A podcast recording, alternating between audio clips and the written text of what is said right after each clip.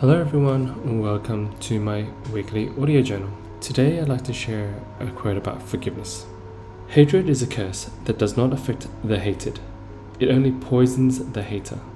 Release a grudge as if it was a poison.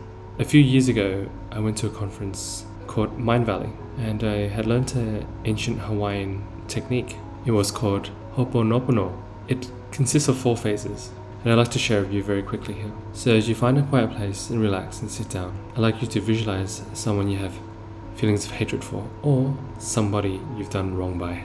The first step is to visualize them in front of you and then to say that you're sorry. I'm sorry. Sit there for a moment. I'll allow them to receive that. It's okay, they don't need to reply. Just say it to them. Secondly, ask for forgiveness. Please forgive me. You can say it more than one time. You don't have to visualize them forgiving you. You just need to say it to them. Thirdly, with gratitude, say I thank you. And finally, to share love. I love you. Say it and feel it emanate from your whole body. Allow yourself to bathe through the process. And it's okay if you need to do it again. And this one, it doesn't matter if the person actually in real life forgives you or not.